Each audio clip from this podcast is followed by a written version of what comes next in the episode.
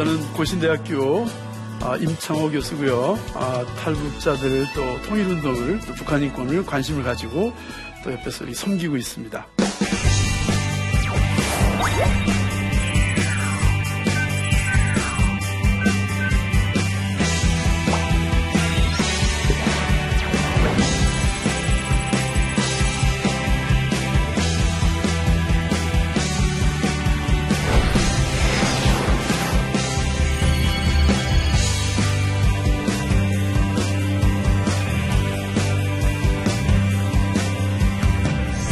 이제 통일을 우리가 이제 해야 되는데, 통일을 해야 되기 위해서는 이제 실제적으로 우리가 구체적으로 어떻게 해야 되느냐 하는 문제가 되잖아요. 통일의 이런 그 국제적인 또 이 전문가들, 국가의 이런 사회적인 흐름에 이 물결이 있는데, 이 물결을 우리가 타야 되는 거예요. 우리 잘 아는 대로 릭 워렌이라고 하는 미국의 유명한 목사님이 목적 지향의 교회 이런 책을 썼어요. 퍼플스 리븐 철치라고.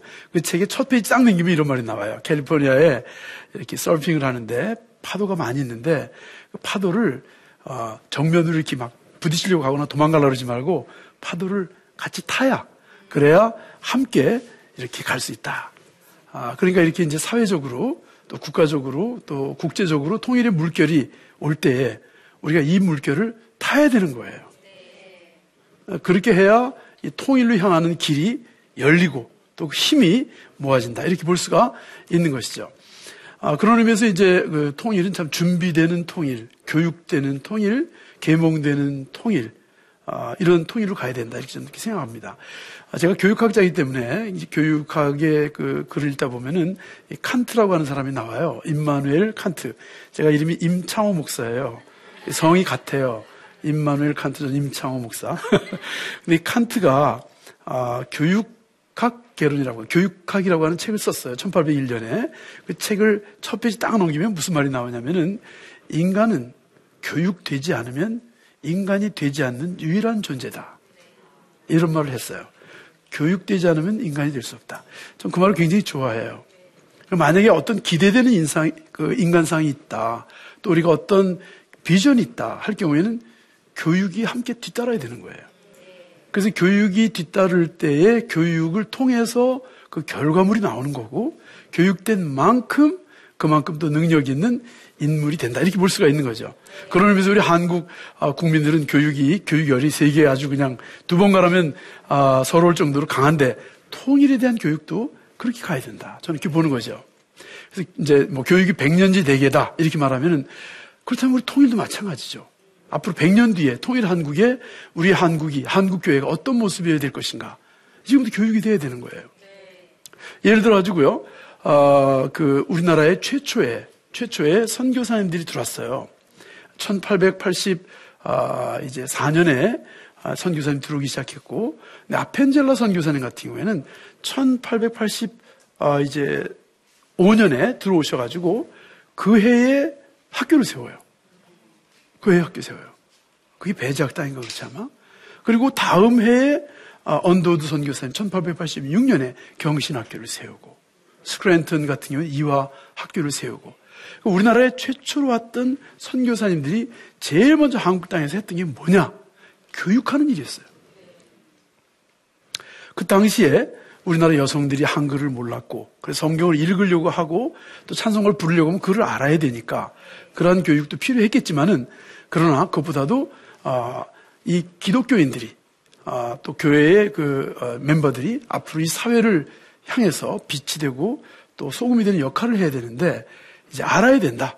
그래서 하나님의 말씀뿐만 아니라 이 세상도 알아야 된다. 그런 의미에서 교육을 했다, 이렇게 봐집니다. 그뿐이 아니에요.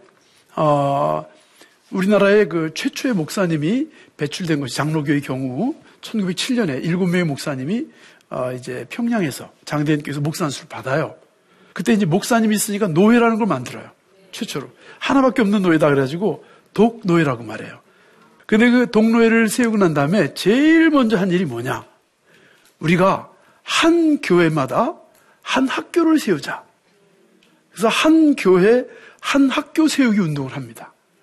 그러니까 한국교회가 최초로 생겨서 목사님들이 최초로 생겨서 제일 먼저 한 일이, 많은 일도 있겠지만 제일 먼저 한 일이 뭐냐면 한 학교 세우기 운동이었어요. 그래서 1908년도에 조선 땅에 전도소, 뭐 기도소, 교회 다 합해가지고 1119개의 그 교회가 있었어요. 1908년도, 지금보다 106년 전쯤 되죠.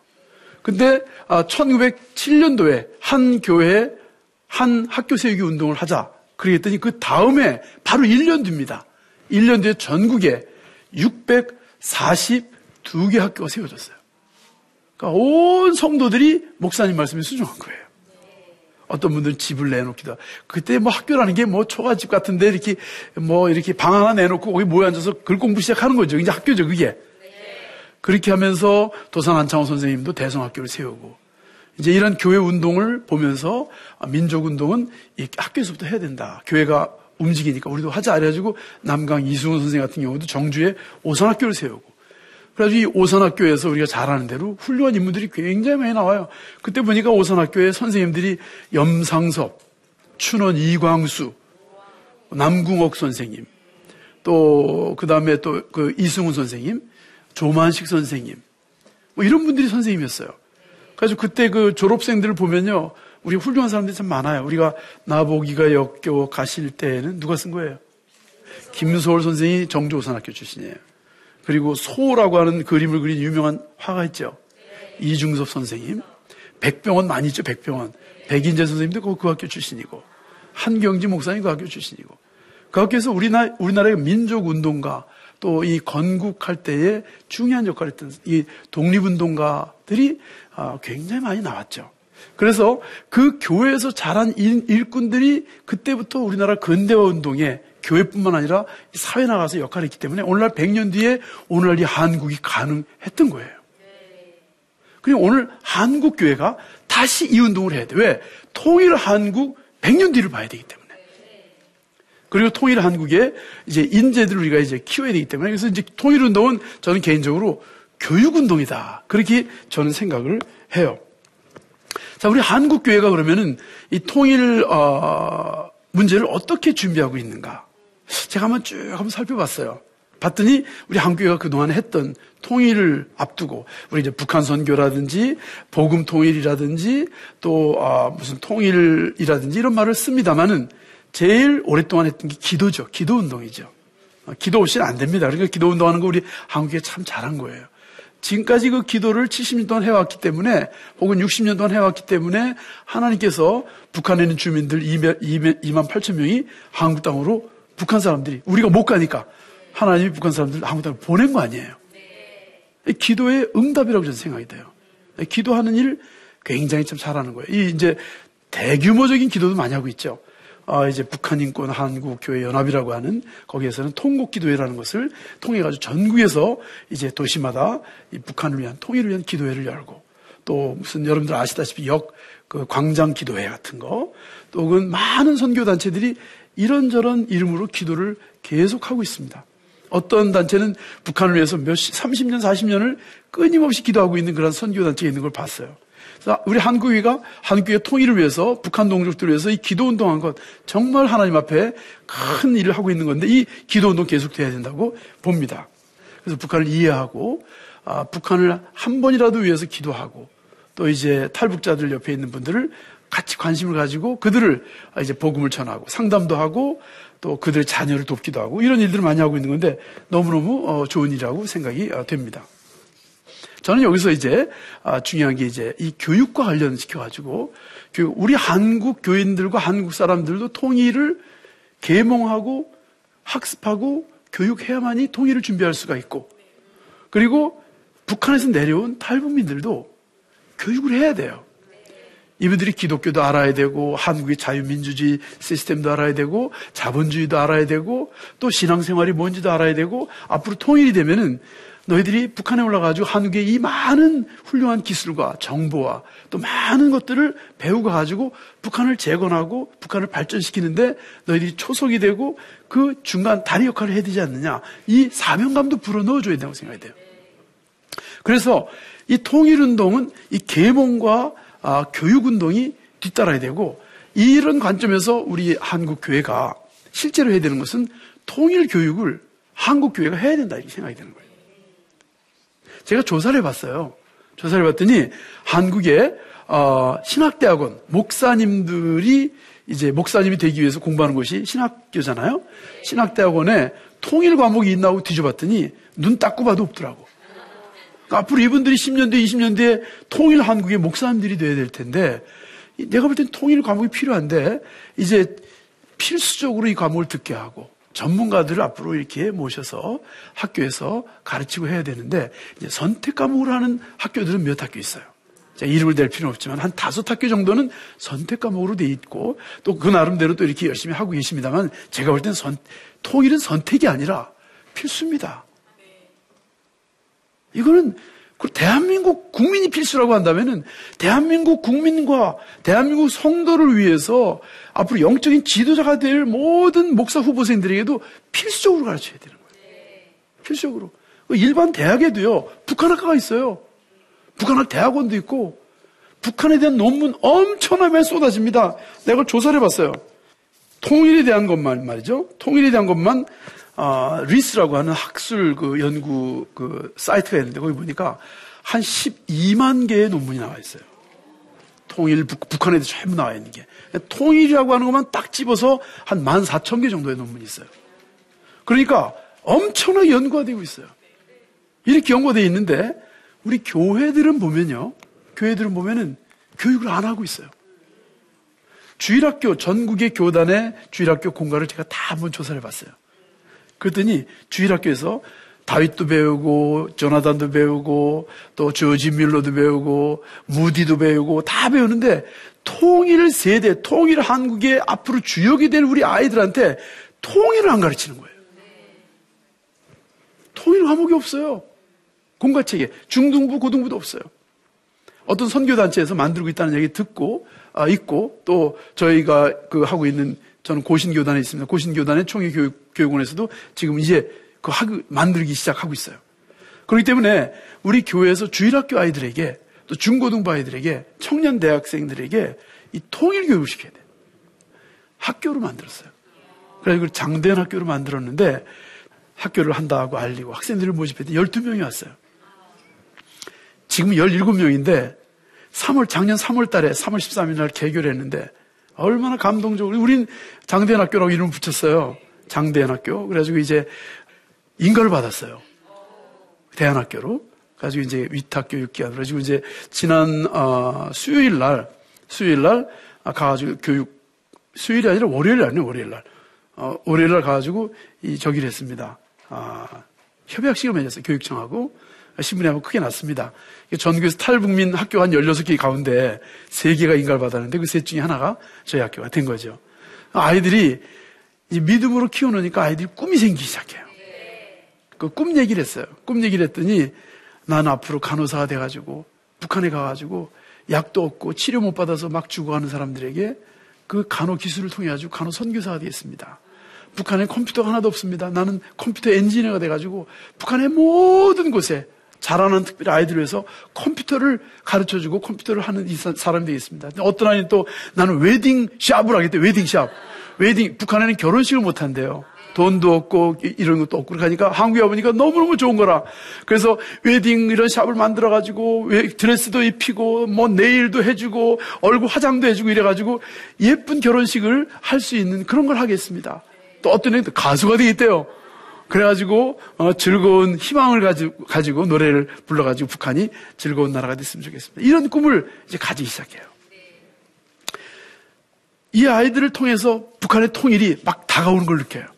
근데 미국에서 어떤 목사님이 소식을 들었어요. 이 신문이 계속 나니까 누구 뭐 자유아시아 방송에 나와서 뭐 출연하고 막 이러더니 자기가 장대현 학교에 볼런티어 자원봉사를 해가지고 영어 교사 선교사로 오겠다고 연락이 온 거예요.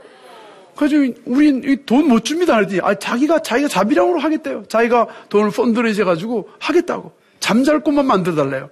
그래서 이 얘기를 교회 광고 시간에 얘기했죠. 그랬더니 그 얘기 듣더니 우리 탈북민 가운데 학부모 한 사람이 우리 안방을 내드리겠습니다. 안방을 내드리겠대. 그래서 자기 조그만 방에서 그냥 자고 아들하고 자고 안방을 내드리겠다고. 그래서 안방을 내놨어요. 그래가지고 온 교인이 뭐 저 사람이 안방 내놨으니까 우린 뭐 냉장고 하자, 난 세탁기 하자 이래가지고 미국에서 목사님 온다고 하니까 어떻게 해요? 그래가지고 다 목사님 오셔가지고 그걸 보더니요 눈물을 흘리는 거예요. 이거 다 탈북민들이 했다더니 우리 아이들을 위해서 미국에서 와서 공부를 가르쳐준다고 하니까 너무너무 감사하다고 사모님하고 같이 딸하고 셋이 왔어요. 아주 계신데 이렇게 해가지고 참 미국에 있는 목사님이 조기 은퇴하고 통일 준비를 하기 위해서 북한 아이들을 키우기 위해서 한국 땅에 와가지고 지금 열심히 아이들 가르치고 있어요. 같이 자고 먹고 그 선생님 반에는요, 영어 선생님 반에는 한국 사람이 안 들어가요. 그러니까 하나도 영어 못하는 아이들이 하나도 한국말 못하는 선생님하고 한 교실에 있는 거예요. 그렇게 지금 한 3개월 지났는데 이제 제법 영어에 잘해요 애들이. 뭐 바디 랭귀지하고 뭐 이제 아이들이 하이하고 뭐 그냥 얼마나 잘하는지 몰라요. 그러면서 자기는 평양까지 이 아이들 데리고 가고 싶다는 거예요. 우리가 통일은 교육이라고 말씀드렸는데 미국 사람들까지도 통일에 팔 걷어붙이고 통일을 준비하고 있습니다. 그리고 자라나는 아이들이 이렇게 통일을 기대하고 있습니다. 그 준비되지 않고 교육되지 않으면은 칸트가 말했듯이 우리가 원하는 인간상은 목적은 달성할 수 없는 거죠. 우리 한국교회가 좀 더 세계 선교에 열정을 쏟았던 세계 2위의 선교의 나라였잖아요. 그렇게 열심히 그 열정을 이제 자기 동족과 민족을 위해서 우리가 방향을 바꿀 때가 되지 않았는가. 텔레비 코머셜 광고를 보니까 당신이 엄마가 됐다는 것과 아버지가 됐다는 것은 보험을 바꿀 때가 됐다는 것을 의미합니다. 뭐 이런 게 나오더라고. 그 소리를 딱 들으면서 아하, 그렇다면 좋은 생각이 난다. 우리가 이제 세계 선교에 이제 우뚝 섰다고 하는 것은 이제 지금부터 동족과 형제를 위해서 선교를 방향을 바꿀 때가 됐다는 것이 아니겠는가. 더 이상 미국 다음에 한국인데 뭐 더 이상 올라갈 데가 없잖아요. 우리가 미국보다 더 많이 할 것 같지는 않고 다 사실 세계 최고 아니에요. 그렇다면 세계 최고의 선교 열정을 동족 구원하는 통일을 준비하는 쪽으로 한국교회가 열정을 쏟으면은 하나님께서 통일의 축복을 주시지 않을까. 그리고 준비된 축복의 통일이 오지 않을까. 이런 생각이 드는 것입니다. 자, 우리가 통일은 이제 이 물결을 타야 된다고 말했습니다. 이 운동을 타야 된다고 하는데 이 운동을 어떻게 탈 것인가? 계몽하고 우리가 통일을 이야기합시다. 통일을 스토리텔링 합시다. 그 통일에 대한 아름다운 이야기를 자꾸 번지게 하고 많은 사람들이 통일에 전염병이 걸리게 해가지고 맞아, 나도 통일 준비해야 돼. 기도해야 돼. 북한을 위해서 기도해야 돼. 그리고 그럼 내가 무엇을 할 수 있을 것인가? 우리 자녀들, 주일학교 교사들은 주일학교에서 통일 이야기하고 중고등부도 여름 수련회나 겨울 수련회 때는 통일과 북한에 대해서 특집을 내가지고 2, 3일 동안 울고 북한을 위해서 헌신하도록 만들고 그래서 앞으로 이 아이들이 통일한 게 세대가 될 아이들이 준비할 수 있도록 하고 그래서 준비되지 않은 통일은 재앙이라고까지 말도 하지만 준비된 통일은 축복이에요. 그리고 배가 되는 통일에 혜택이 많이 있다고까지도 얘기 들었는데 이러한 축복된 통일을 준비하는 한국교회가 되어야 되지 않겠나 이런 생각이 듭니다. 아무쪼록 여러분들이 거기 기수가 되시고 그리고 통일 전도사들이 다 되시기 바랍니다. 그리고 교육을 교회에서 힘내시고 하시기 바랍니다. 건물 짓는 일보다 사람 세우는 일에 교회들이 관심을 갖도록 해주시면 대단히 감사하겠습니다. 경청해 주셔서 대단히 감사합니다.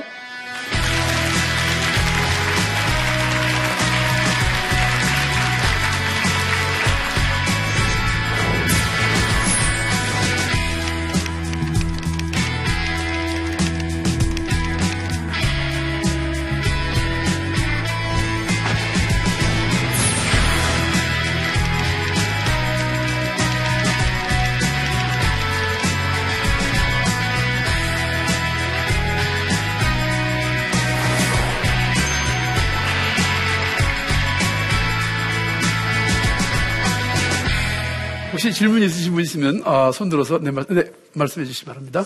저는 인천에서 온 허정진이고요. 네. 탈북자분들이 네.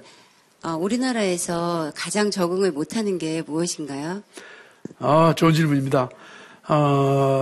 제가 12년 동안 탈북민들과 같이 지내보면서 또 이렇게 일반적으로 탈북민들을 적응에 대한 앙케이트라든지 나온 데이터를 보면은 동일한데요. 제일 첫 번째가 뭐냐면 말을 못 알아들어요.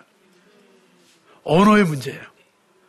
그래서 왜 북한에도 조선말하고 한국에도 한국말 하는데 왜 못 알아듣습니까? 이렇게 말할지 모르겠지만 70년 동안 우리가 격리됐잖아요. 격리돼가지고 있으면서 북한에는 외래어가 하나도 없어요. 우리나라에는 한국말 속에 외래어가 2만 개가 넘게 들어가 있어요. 길거리 지나가면 한국말 하나도 없잖아요.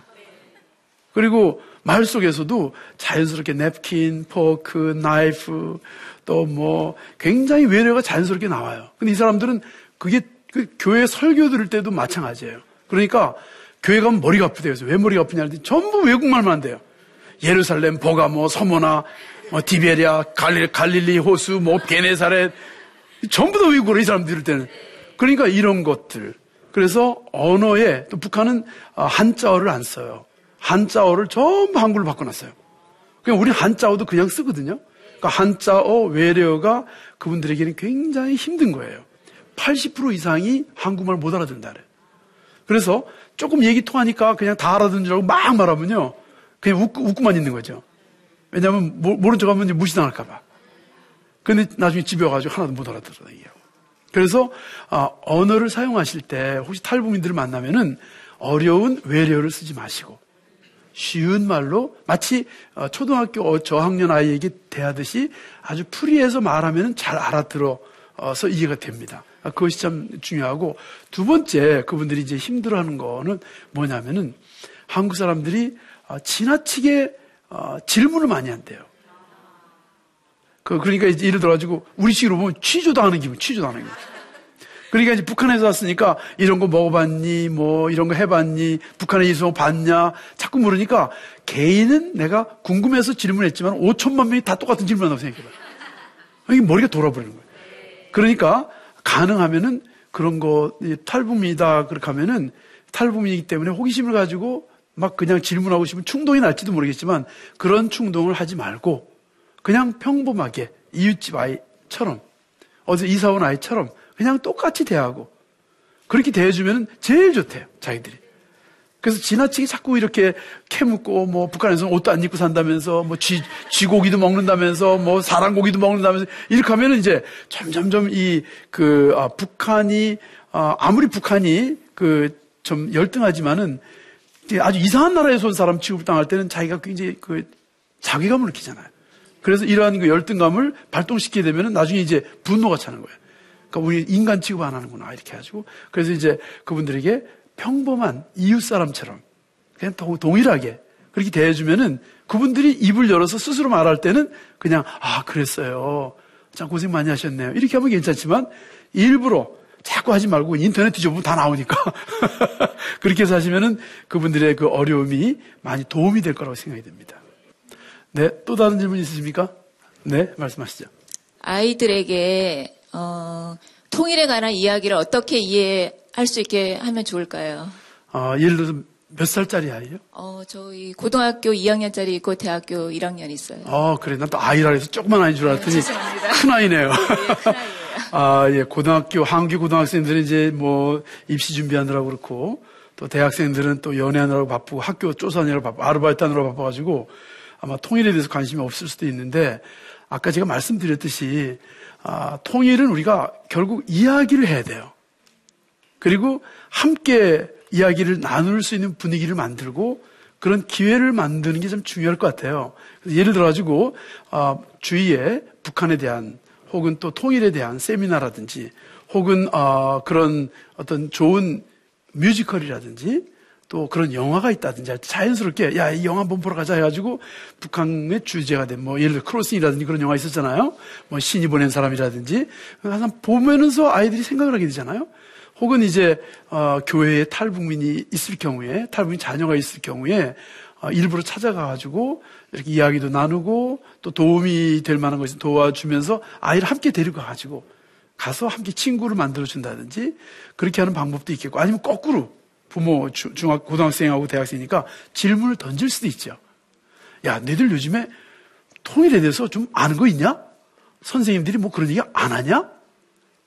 청년들, 대학생들은 혹시 너희들 뭐 그런 거 혹시 관심 있는 거 있냐? 하고 너희들 탈북민들 청소년들이나 니네 과에 혹은 니네 반에 혹시 그런 애들이 있냐? 한번 물어봤는데 괜찮고, 우리 없는데요. 있는부터 옆에 바나나 하나 있던데요. 라든지 얘기할 거 아니에요?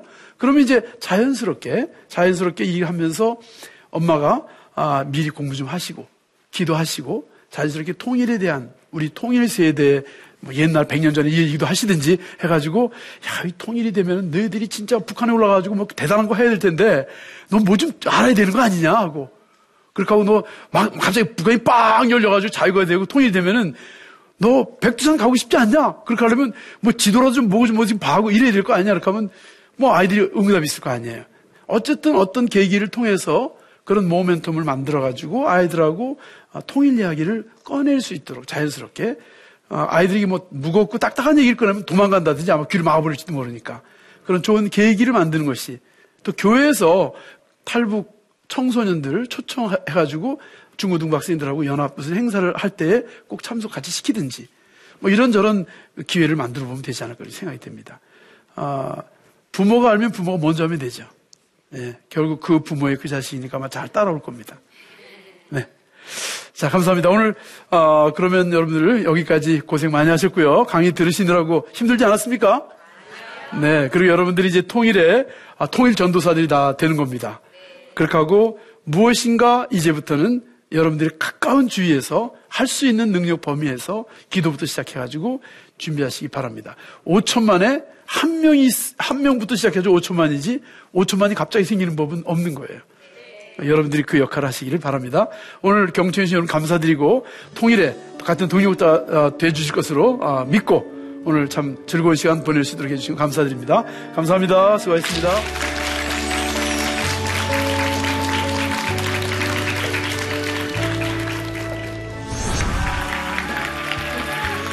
감사합니다. 그래서 제가 공모전에서 하도 떨어져갖고 그냥 맨날 했는데 떨어졌어. 근데 나는 망했다. 이렇게 생각할 수도 있지만 누군가는 시끄럽고 모르겠고 나도 어떻게 하면 상 한번 받아볼 수 있을까. 그래서 제가 남들은 공모전 할 때 한 개씩 내는데 상 한번 받아보고 싶어가지고 20개씩 내기 시작했어요. 여러분 보세요. 논리적으로 생각하면 가만히 있어야 돼요. 근데 발상을 하면 20개를 만들게 돼요. 그러면 이게 내공이 되기 시작을 하는 거예요. 오케이, 수상작 한 100개씩, 하루에 100개씩 한번 읽어보자.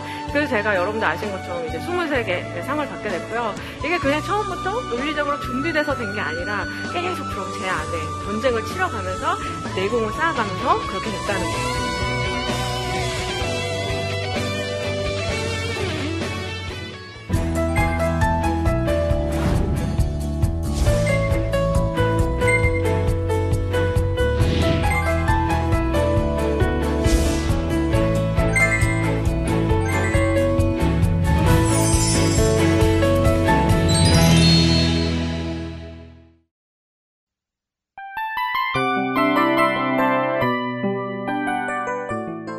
이 프로그램은 청취자 여러분의 소중한 후원으로 제작됩니다.